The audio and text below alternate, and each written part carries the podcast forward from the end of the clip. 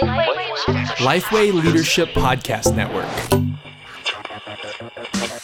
Hey, this is JD. You know, before we jump into Ask Me Anything for this week, if you're like me and you work at a church, you probably have questions about what the best way to keep track of your people and uh, be connected and to keep track of your money. Blackbaud Church Management Software is the only church software that I know of that is backed by the world's leading cloud software company.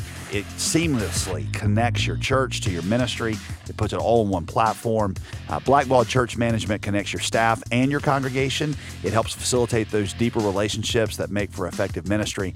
Uh, look, we know that you think software, but we also know that keeping up with people and being aware of what's happening uh, is something that every responsible pastor wants to do. So if you are interested in this and you want to see more, go to blackbaud.com.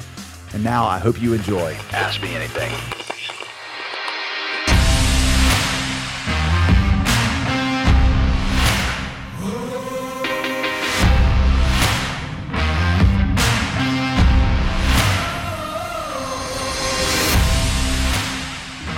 Welcome everybody to Ask Me Anything. I'm Matt Love. I'm with Pastor J.D. Greear. Hi, Matt. I am uh, really excited to uh, ask you a question today. This is great. That's, so that's the name yeah. of the podcast. Yeah, so. I'm just glad that today I'm particularly excited to do it. You know, Okay, s- anyway. All right, so here's the question: Are anxiety and depression spiritual issues? You know, when it comes to questions like anxiety and depression, I feel like people end up creating kind of a false dichotomy. They almost treat it like it's either all biological and therefore to be treated by medicine and therapy, chemical, um, or it's all you know spiritual. I, I certainly, I think, grew up in an environment where all those problems were treated like they were spiritual problems. You know, are you sad? Do you or you feel depressed? Well, it must be that you just don't have faith. But you know, one of the uh, there's a technical term, at least it's technical to me, psychosomatic u- unity. Okay. God made us a psychosomatic unity, which means that it really is impossible to separate our emotions and even our spiritual thoughts and feelings are tied up in it, you know, from from the conditions of our bodies. I, I give you one like easy, kind of quick example, Yeah. and I'm not saying this is anywhere close to the experience of depression, but just you know to to illustrate It- the, the emotions you tend to have when you're you're hungry. You know, hangry, I think is the technical Okay, term for it. go, That's yeah. the technical term. But you know, it's just like things that normally wouldn't bother me really irritate me. Now, is my irritation at my children, for example, or at you, um, in that moment when I'm hangry, is that is that a spiritual problem or is that a physical problem?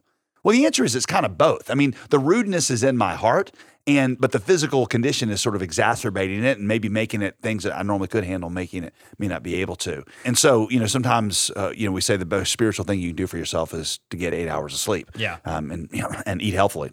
So again, I'm not comparing that experience to the experience of depression, But a helpful way of kind of showing mind and body, or, or spiritual and physical, are not just dichotomy. You completely split. That's right. And so I do think it's wise, you know, when you're dealing with some of those things and you're showing some of those signs of just to take depression here for a minute, I- it is wise to have sometimes professional help. I mean, I realize as a pastor, I'm just I'm not trained when it comes to the physical and even some of the past trauma elements that can go into uh, you know, something like depression.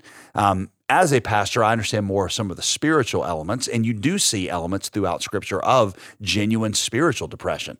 Uh, I think Jeremiah in the Book of Lamentations was. Uh, was in you know one of those things, and I think there are spiritual things that you can say to somebody. I, I just want to be clear that that I, I wouldn't want to ever say that as being like the one thing, like just memorize it. You know, take these three verses and call me in the morning. You know, Yeah. it's, it's it, that's equally as as simplistic as the doctor who just says no matter what you're going through, I'll take these three pills and you'll feel better and all your Yeah. problems will go away. Yeah. It- it's just wrong to to not think in in some of the complex ways that God has made us. Okay, so that's helpful way to start. You can't separate kind of some of the physical and spiritual. Well, let's just like kind of practically, what does that look like, and maybe specifically kind of that spiritual dimension. How do how do we deal with that? So speaking to the spiritual dimensions, you know, I'm a doctor, not the kind that helps, you know, people, but I'm the kind that understands spiritual doctoral issues, go. right? So I, I use actually, I think the best counsel, uh, the best model is what we see. I mentioned Jeremiah a moment ago in the book of Lamentations. I mean, Lamentations, not to be too tongue in cheek, but Lamentations is basically a long fancy word for saying, you know, expressions of how depressed I am. And in there, he's dealing with. I mean, he's he's been unjustly treated. He's been in prison for a long time in solitary confinement. Um, that's going to contribute. He's Uh, I mean, he's, he, he's been falsely accused of things. He's lost his, his family. There's a lot of things that are going on in his life. And so I think he's a good example for us of how to wrestle through that. Mm. Um, one, very famous verse, uh, you know, that we, we know from Lamentations 3 The steadfast love of the Lord never ceases, his mercies never come to an end. They are new every morning. Great is your faithfulness. If you go through this whole passage, I just read that one verse, but if you go through the verses around it, I, I think you see kind of four pieces of of spiritual counsel. Okay. The first thing Jeremiah does is he calls to mind the goodness of God. Even though he, he, doesn't feel like it in the moment, he is calling to mind what he knows about God to be true, whether his circumstances indicate that or not, or whether his heart feels that. I heard a guy say one time, he's like, Your emotions don't have brains. Hmm. So they, they can't think, they just react. Sometimes you have to instruct your emotions. And sometimes that's what we have to do to our heart. My heart may feel this, but that not, is not necessarily the, the, the, truth. I have to tell it, you know, think on the goodness of God. Um, as long as um, there is a reigning God who is promised to, to work all things for good, as long as there's a God of resurrection, we have hope. Uh, you know, a friend of mine says, if you're not dead, God's not done. Hmm and uh, his mercies really are new every morning. I love that image of the morning. I mean, You just think about like sometimes you collapse in bed at the end of the day, and if you think of that as a metaphor, it's like I just I'm overwhelmed. But you get up, and just like the sun comes up in the morning, God's mercies are brand new, you know, that morning. You got to preach that gospel to yourself. Uh, D. Martyn Lloyd Jones, who wrote a book called Spiritual Depression. Uh, in that book, he says um, the most important person in your life is you because nobody talks to you more than you. Mm. Um, you talk to yourself more than anybody else. And so what you tell yourself is what you think, and you got to preach the gospel to, to yourself. Uh, the second thing you see from Jeremiah there is, is you got to learn lessons that God's trying to teach you. I realize that when you're in a moment like that, there may be things that God's trying to correct. I'm not saying the only reason you go through this is because something's wrong and God's trying to fix it, but you know, you just say, God, what are you trying to teach me? What if there's nothing that causes spiritual depression like having an idol collapse in your life? That's mm.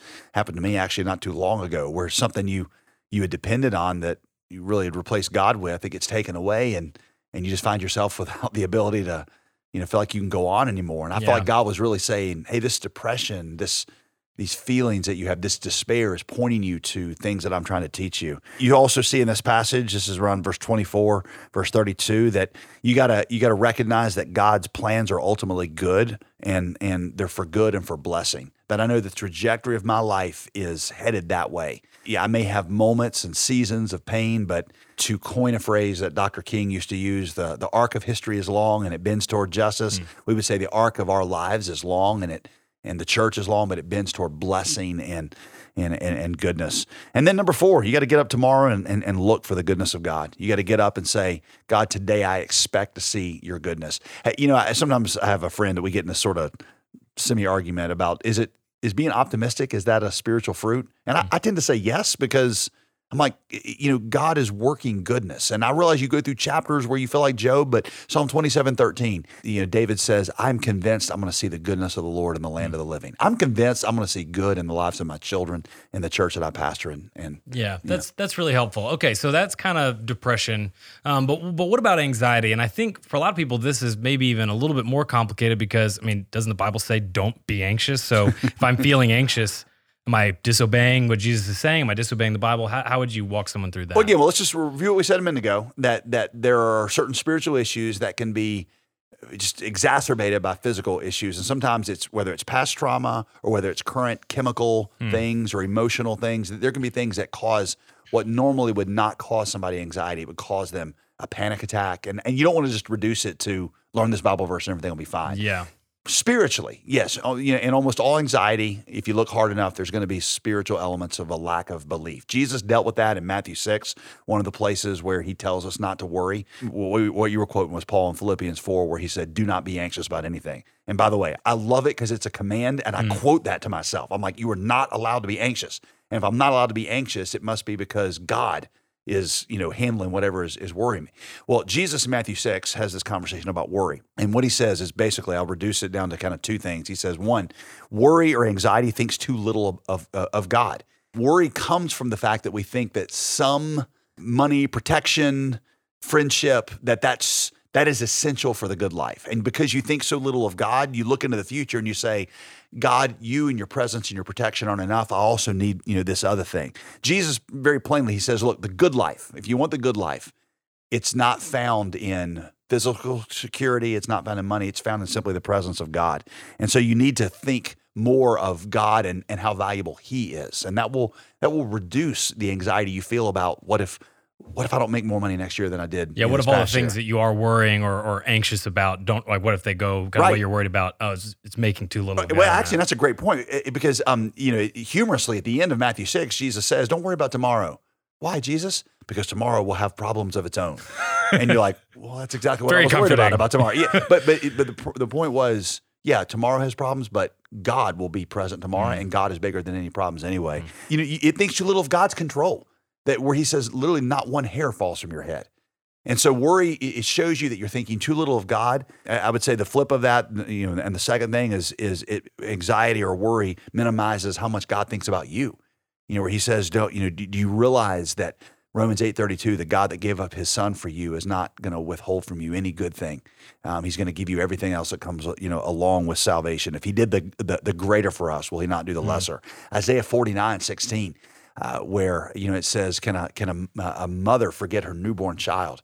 You know, having watched my wife care for four newborn children, I mean, you know, I, I swear I, I don't know how she would do it, but she would hear like the slightest noise, and they were, you know, upstairs, and she'd be up out of bed and running. To, she had this like radar, this connection sense. You know, what Isaiah's saying is God's nanny cam is always on us. You know, it's like he, there's not anything that happens that he doesn't know about, and and he's, he's not ever going to you know, forget about us. And and anxiety just minimizes what you know how much God thinks about me. Um, the third thing Jesus says in there, and I'll say this really quickly, is he says anxiety worries usually a false prophet because it usually has you worrying about things that are never really gonna gonna happen. Um, of the thousand things you worry about, maybe one or two take place, which means 998 of the things you worried about were not not true. Yeah. I've heard it said like this: anxiety is paying interest on a debt that you may not even owe. It's like hearing hearing the threatening music and the soundtrack of your life when there actually is no danger.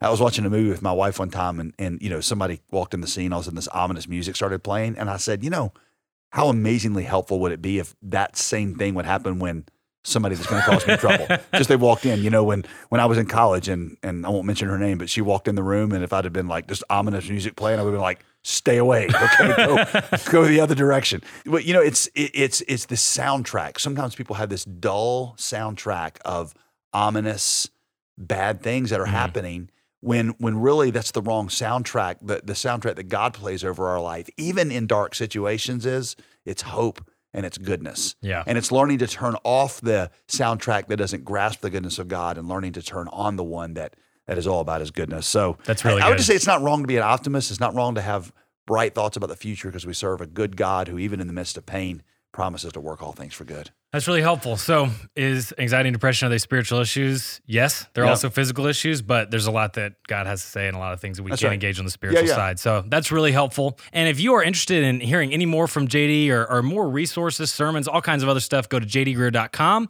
And uh, we would also just encourage you to listen to the 5LQ podcast with Todd Adkins, part of our Lifeway Leadership Podcast Network family. He interviews leaders like David Platt, Ryan Myers, Louie Giglio. He does book breakdowns on shifts in discipleship and all kinds of other stuff. So look up five leadership questions on your favorite podcasting app and subscribe today. And we will see you next time on Ask Me Anything.